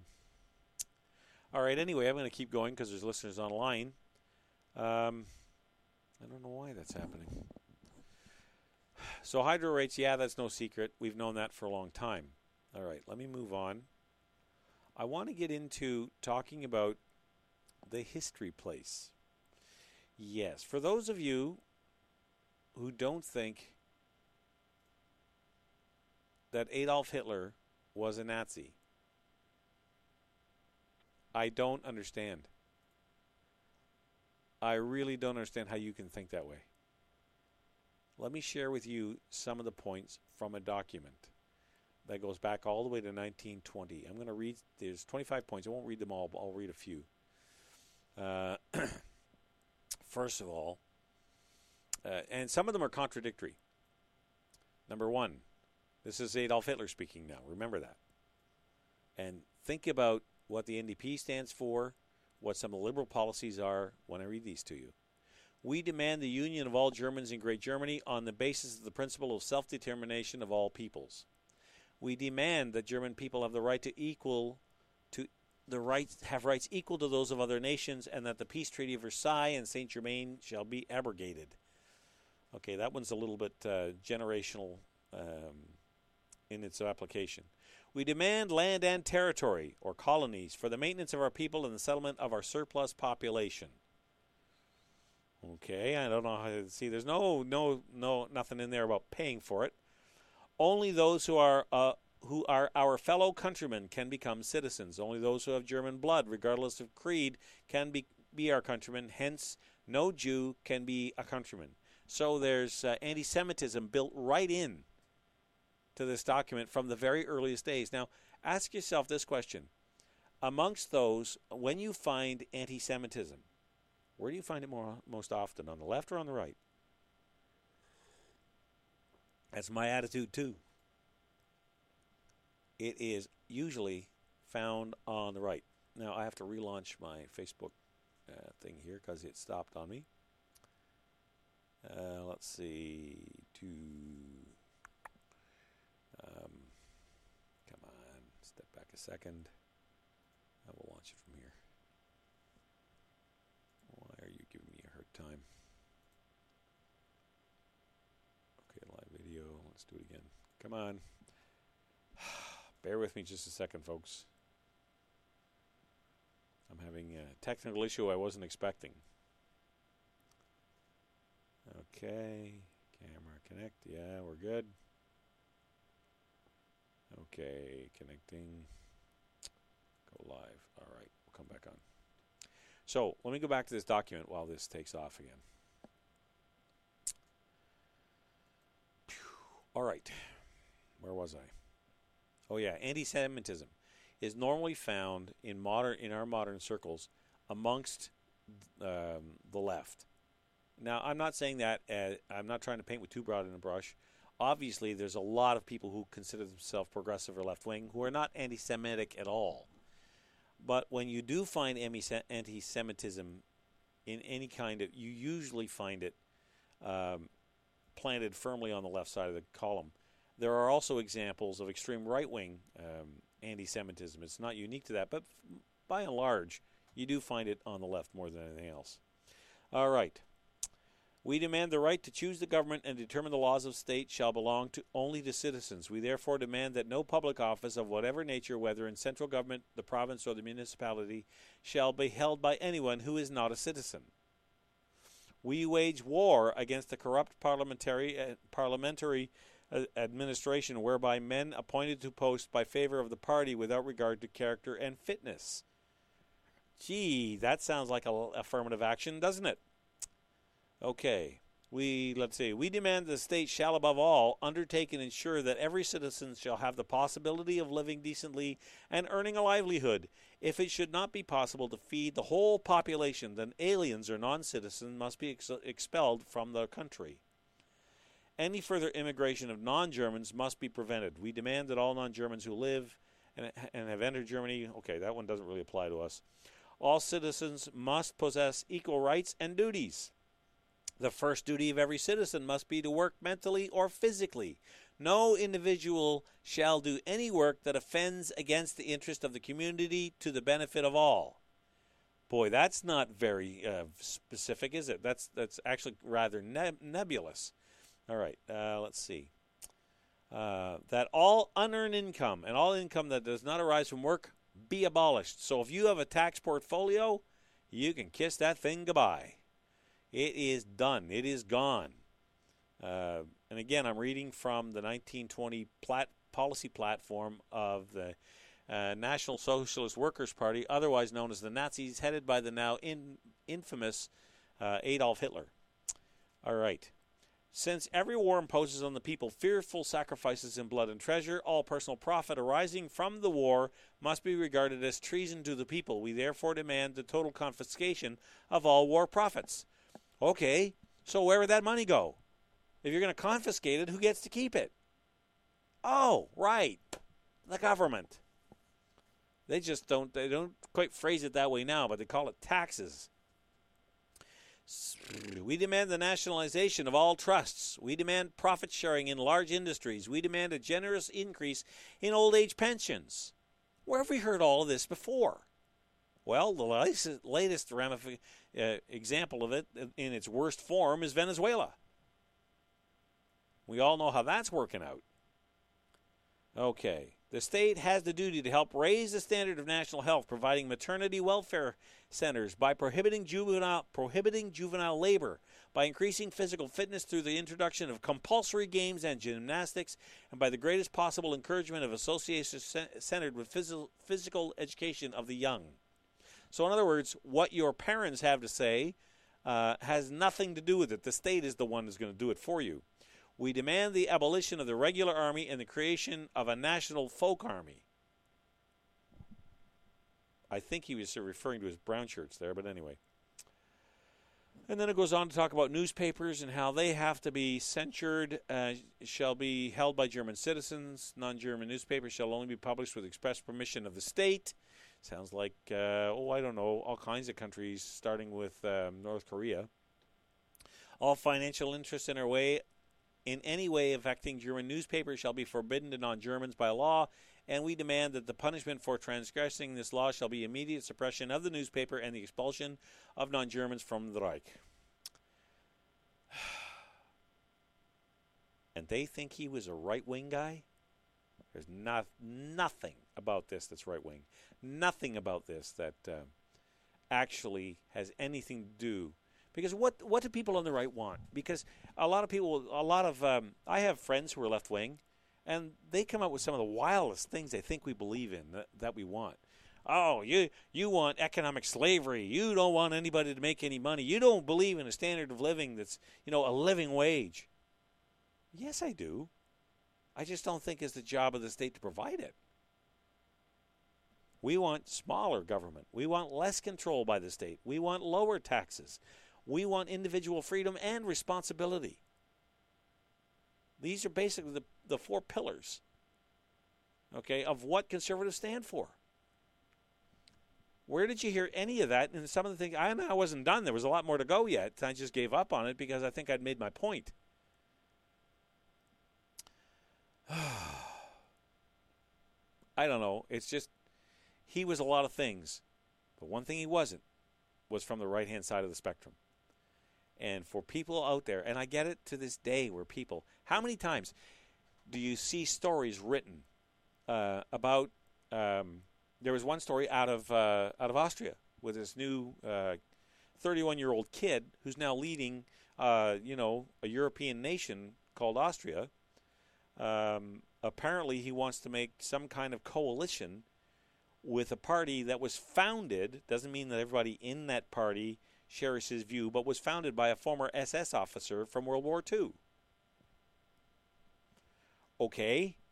And the article went on to point out that, uh, tried to make the case in the story I was reading, that this officer uh, from the SS was from the far right.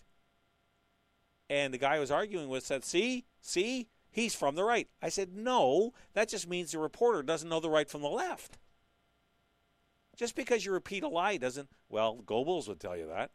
You know, if you repeat a lie often enough, it becomes the truth. But that's not. That, that works for semantic reasons. That works for propaganda reasons. But in reality, a lie is a lie is a lie. For as long as it's told, you can't make it right just because it's wrong, and you just keep repeating it. Like if I go running around, the world is flat, the world is flat, the world is flat. I'm still wrong. Because for as long as I'm running, I'm never going to find the edge. And it doesn't matter how badly I want it to be true. It the the truth is it's not flat. It's a little bit flat than a poles. I get that, but I mean, you know what I'm talking about. It's not flat like a tabletop.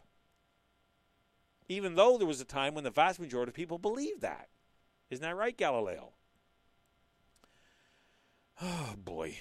All right. Let me take a, a quick break here. We'll be back with more right after this.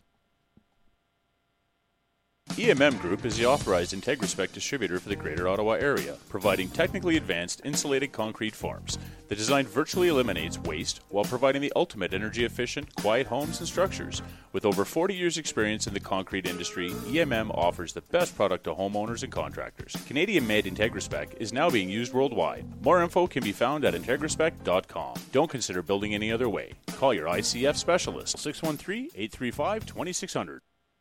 Ron Barr, General Manager and CEO of the Greater Ottawa Truckers Association, the voice of independent truckers in the Ottawa area, and proud supporters of Nick at Night. Every day we go to work to help build a better Eastern Ontario, and safety is our top priority. Every start of the shift, our drivers perform inspections on their truck, so we ensure that our drivers go home to their families each night, and you, the public, have confidence that the big truck beside you is safe. If you have any issues relating to any size truck, I encourage you to contact me at 613 738 1639. Let's build a better, fatality free Ottawa together.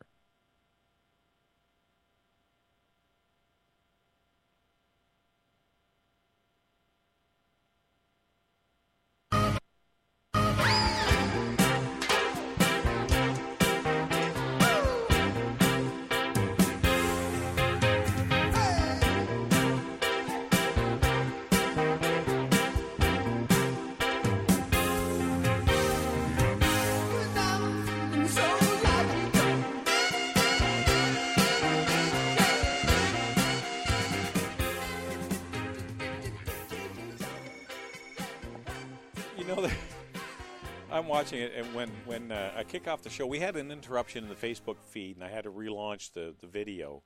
So sorry about that, but that's just that's just the way things work when you're trying to do things the way that we do them here. And what's reminded me of, uh, I, I don't know, for those of you who are around my age, which is old as dirt if my if you believe my kids, there used to be a show called Romper Room.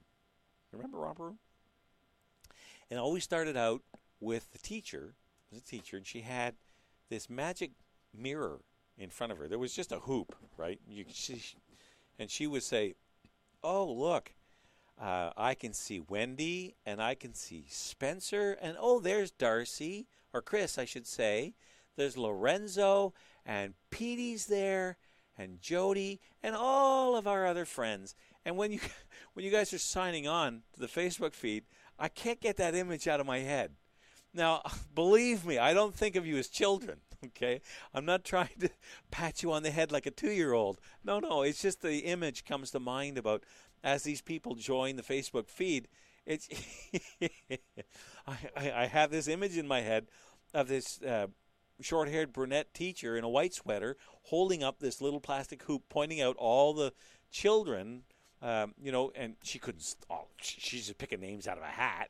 In the 1960s or 70s, whenever that show was on, they certainly didn't have the ability to know who was watching. She was just picking names, knowing that in an audience of 200,000 kids, she was going to get somebody by that name. So it worked.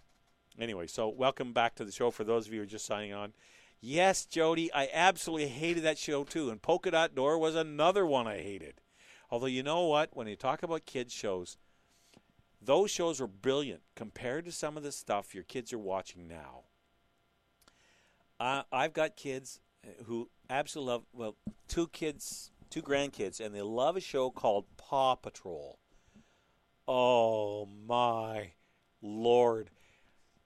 If you knew the way that my house was laid out, it's shaped like an L, Okay, you've got the main part of the house that was built in the 1870s. The kitchen was built about 80 years ago. Off the one side, think of a square box. Off one side of the square box, you have the kitchen, and off 90 degrees to that, you have the relatively new, by new I mean like 40 years old, log extension that was added to the house back in, I'll say, the 1970s. That's about 40 years ago already. And it's really the nicest part of the house. But that's also, it's a, you know, the, that's, that's the living room is huge. Uh, and we have a large TV on the wall. And when my grandkids come over, they want to watch Paw Patrol. Guess what they watch it on? You guessed it, the only TV in the house. So when I come in, I'll walk through, I'll, I'll stop at the kitchen, I'll say hello to whoever's in there. I think, let's go see what's on. Maybe I'll watch something on Netflix, maybe just, just to kind of unwind, right? I walk in there, and man, Oh, that's a thought. Mark just said I think she was given some names from parents who wrote in. I could be wrong, but I think that was the case. You probably you you could very easily be right. I thought she was just you know shooting from the hip. Anyway, so you walk into the living room. We have these double French doors. You, you, as soon as you know, as soon as you see them closed, you know you're in trouble. Okay, because that's to contain those two little kids. They're two and and one. You're three and three and one, three and two, three and one, whatever. They're they're small. They're still, as a friend of mine would call them, tricycle motors. So anyway, you step through the French doors, and sure enough, there's a 60-inch plasma TV or whatever the heck it is hanging on the wall with Paw Patrol, and it is brainless, absolutely brainless. And I turn, I have to turn around and walk out. I cannot even sit down and put up with it for 10 seconds. And it is not that; it's Voltron or it's SpongeBob. Oh my God, I hate that show, SpongeBob. It's enough to make you choke. There's only about three funny lines to ever come out of SpongeBob. How do I know? Because I had to sit and watch that stuff. By osmosis, I picked it up, whether I liked it or not. And there was one time when the squirrel, uh, Sandy, turned to Patrick, the starfish, and said, don't you have someplace else to be stupid? And Patrick looked at her and said, Not until four. Okay, that was funny. Okay, that's one. One. The second one was when Squidward and SpongeBob are working in the Krusty Krab, and SpongeBob is all over Squidward, and finally Squidward turns to him and says, SpongeBob, do you remember when we had that conversation about personal space. All right, I laughed. Okay, the third, the third one was when they're with um, uh, Davy Jones, okay, on his pirate ship, and they're backing up behind a rock to jump out and ambush other other poor sea creatures. And as they're backing up, there's wood flying and things all over the place. And Patrick's going, "Keep coming, keep coming, keep coming." And finally, they stop and SpongeBob looks over the side of the ship and he says, Don't worry about that, Captain. We can buff them scratches out later. Just, okay. But that was about it. I think that show ran for four or five years, and I, good God, it was just insulting to your intelligence. The kids laughed at me because I love Foghorn Leghorn. Now, where all this is coming from, I have no idea. Rocky and Bullwinkle, what a great show! I loved it. Remember Boris and Natasha? We can sit here and reminisce about this all night. We won't, but just, man, I'm telling you, it was just unbelievable. You watch this stuff and go, please, please spare me. My brain hurts. Because when you used to watch the Looney Tunes, Bugs Bunny, Roadrunner, okay, you knew it was slapstick humor. You knew there was not a grain of reality in it. Like the Wile E. Coyote, you know, how many times that rock going to fall on him before he figures out he's he's not Okay? And what's he going to do with the Roadrunner when he catches him anyway? He's not, he's a scrawny little bird that runs fast. But that was half the fun. You know, painting the, the rock wall face to look like a tunnel, and the bird goes through it, and the coyote smack. Love it. All right. But there was a certain kind of intelligence to the humor. There was humor there on many levels. In today's stuff, nope. It just doesn't can't just doesn't happy doesn't happen anymore. It's just not there. Uh, whether it's uh, what's another one? Um, a TV show I can't stand is Brookfield Nine Nine, the most insulting to your intelligence show I think I've ever seen. Made for and and acted by adults, it's just out of the total. anyway, got nothing to do with what I want to talk, uh, talk to you about. You guys distracted me. It's all your fault. All right, now back to more serious stuff. Let's see here. Oh, yes. You know, we spent a lot of time moaning and complaining about Quebec. And we all go, oh, God, really?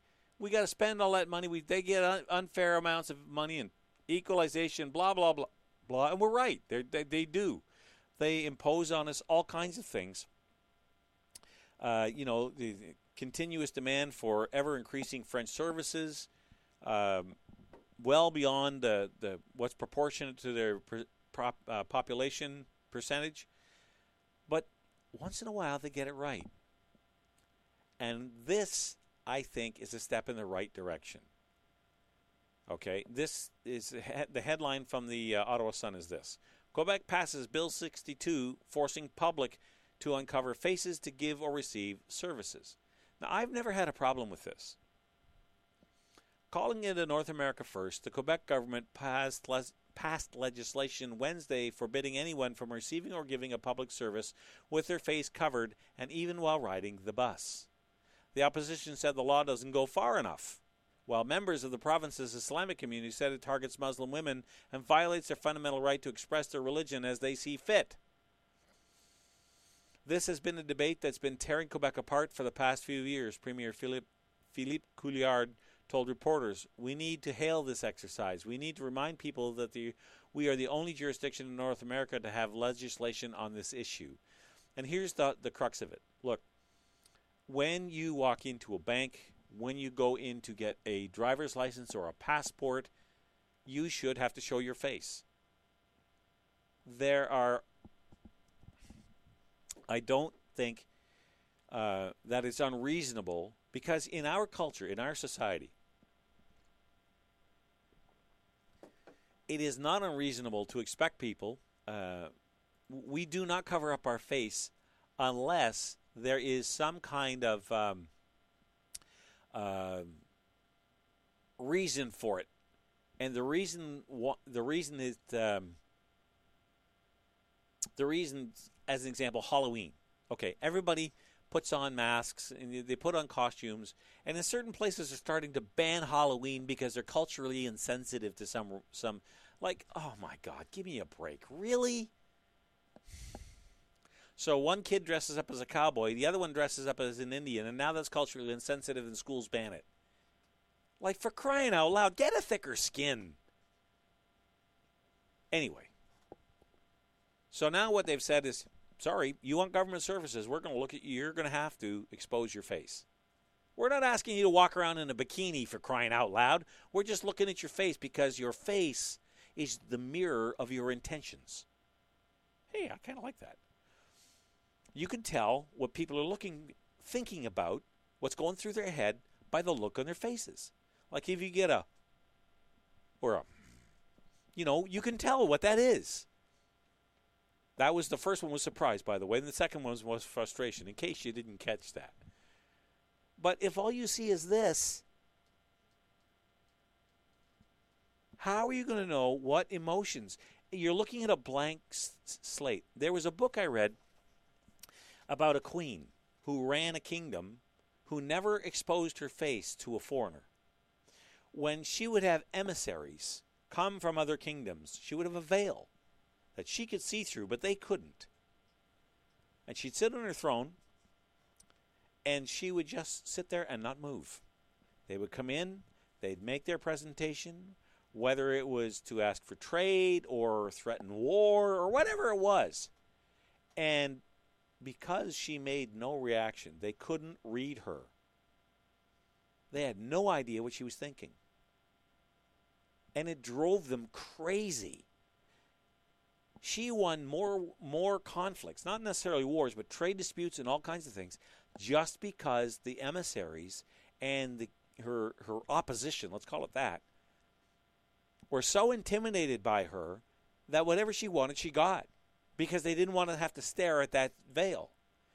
And that is what's what I think is behind a lot of this is when you walk in in our culture into a uh, a bank or into a federal building or into you know some kind of place where there's going to be an exchange of information for government services you should have to show your face you should have to show it to vote you should have to show it to get your passport your license your health card because otherwise how do we know it's you there's many cases where at least one I can think of right off the top of my head where one of the bombers from I think it was uh, the London bombing uh, very nearly escaped dressed in a hijab because all you could see were the eyeballs. And he tried to sneak through security. Now, how they caught him, I don't know, but he took that and used it. Now, given Islam's history, I don't think it's much to ask. And of course, there's always consternation about it, but I think Quebec has done one thing better than any other part um, uh, of the country, and perhaps even the world, and that is defend their culture. They have done a better job at that, and I think in this instance, it's to all of our benefits. all right, so I just thought I'd share that with you because for once I want to say well done, Quebec instead of complaining about how much money they get and how much little they contribute. In this case, I think they set us an example of what to do. And there's a in the in the article there's talk about uh, well it might not surprise, uh, survive a court challenge. Well, guess what? They have pulled the notwithstanding trigger before, and they do it every four or five years. I don't see this as any different. If you if, if you use it once, you'll use it again, and why wouldn't they? Anyway, so let me see what else I got here on my little list. Let me scoot down here. What did I miss? Oh, yes, yes.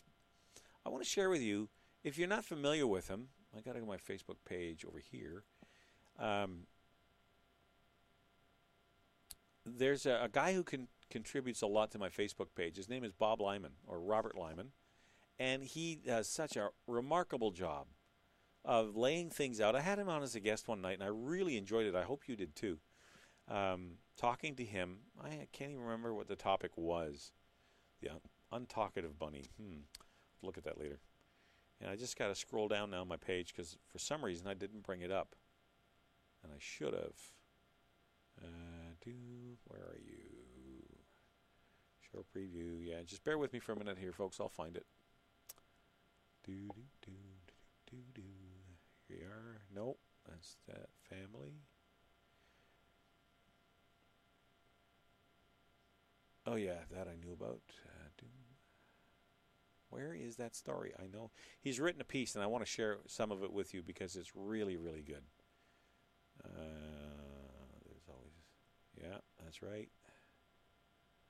Uh, no, oh, okay. Have I got time to do both?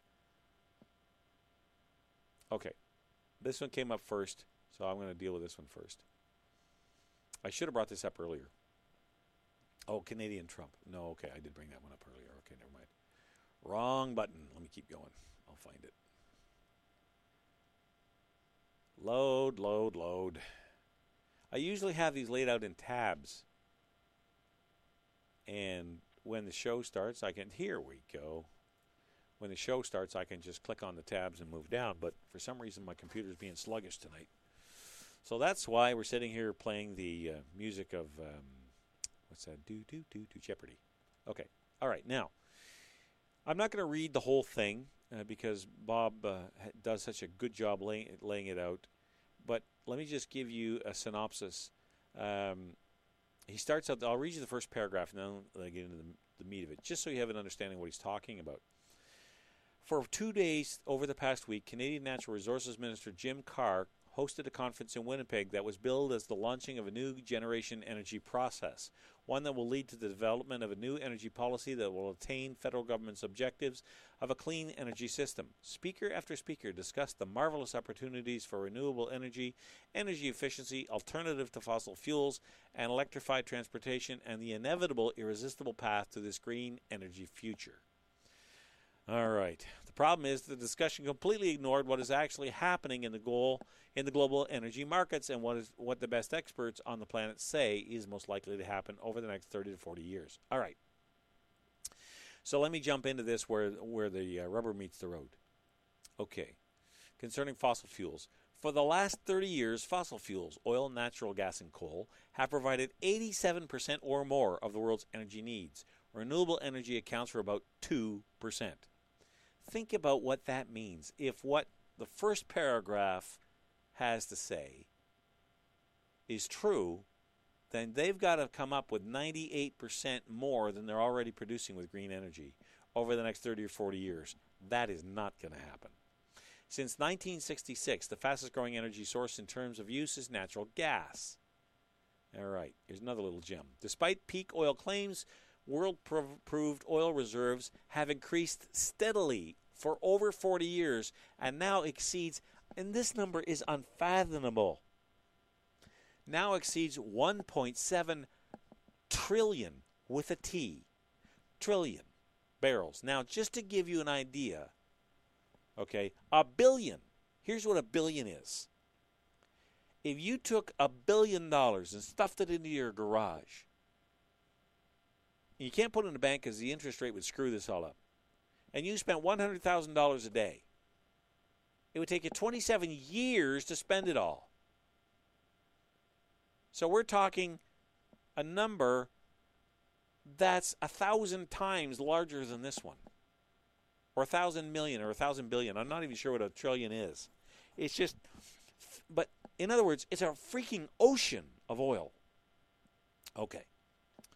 Uh, world natural gas reserves have increased over 50% in the last 20 years. Global coal production uh, and consumption grew sharply from about 2.3 billion tons of oil equivalent in 91 to 3.8 billion tons in 2013, before slightly declining.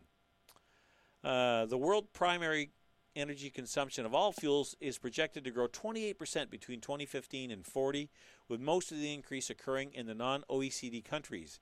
Even in the OECD countries, energy consumption is expected to grow 9% over this period. So not only not only do those who are who are throwing out this idea that green energy is the only way to go, they don't if if they said okay, if they if they said all right, we'll go with green energy. Over the next 40 years, you have to meet what we're what we need today. They're already 9% behind the eight ball because our energy needs are going to continue to grow. If they can't, if they, the best they can do is 2% now. Imagine the amount of money, investment, and chances they'd have to take in order to push alternative energy down the road that far, that fast. 40 years sounds like a lot, but trust me, as somebody who's already had over 40 years on this planet, it goes by like that. So I don't see any chance of that happening. I want to thank Bob for providing that for us, by the way. Let me see if I can just um, kind of wrap this up. Okay. Uh, let's see. Gasoline and diesel fuel will continue to dominate the transportation fuel mix. The fastest growing transportation fuels will be natural gas and jet fuel. By 2040, electricity may come to attain 3% of the global transportation fuel mix. Electric vehicles electric vehicles now account for less than 1% of the world's light duty vehicle fleet. Less than 1%, and you want to make it 100? Good luck.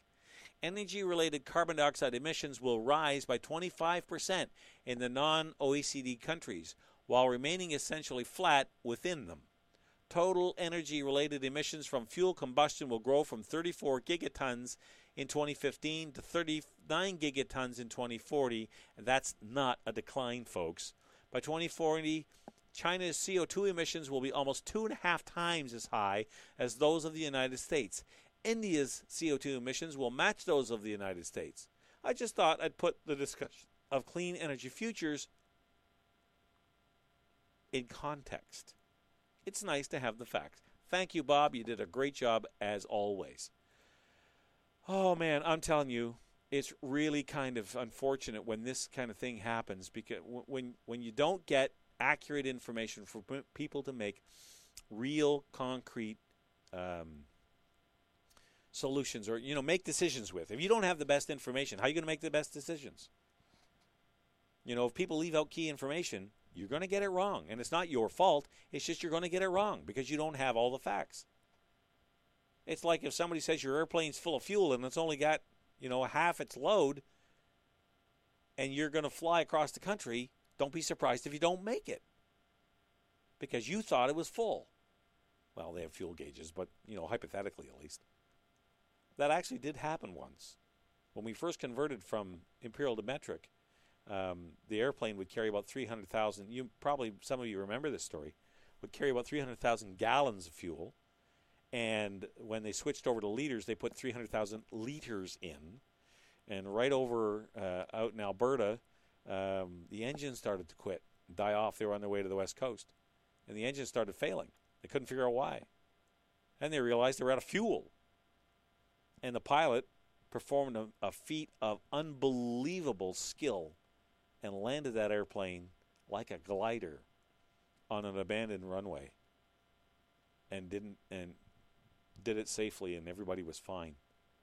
And they tried it in simulators. Every pilot who tried it in simulators later crashed. Every single one. So talk about a miracle. All right. That wraps it up for me tonight folks. I certainly hope my leafs hung on to win. Uh, thank you all for being part of this uh, broadcast in whatever way that you chose to do it. Uh, I always enjoy getting a chance to talk to you folks. I am really thinking about going to uh, two one hour shows instead of one two hour show. I probably won't make any move on that until into November, but because I want to do it right, and uh, I'll I'll give some time thinking about how that's going to work logistically and that kind of thing. In the meantime, we'll see you all again next week right here on the Nick at Night Show. Ubi et amor, Deus ibi est. Good evening, God bless. Don't let anything disturb your peace, and may have a fair wind and a following sea. Of all the money that e'er I had, I spent it in good company. And all the harm I've ever done, alas, it was to none but me. And all I've done of wit to memory now I can't recall. So fill to me the parting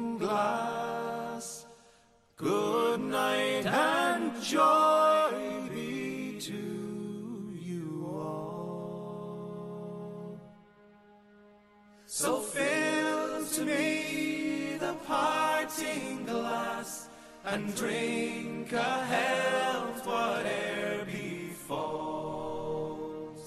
Then gently rise and softly call. Good night and joy be to you all. Of all the comrades that e'er I had, they're sorry for my going. And all the sweethearts that e'er I had, they'd wish me one more day to stay. But since it fell into my lot that I should rise and you should not, I'll gently rise and softly call.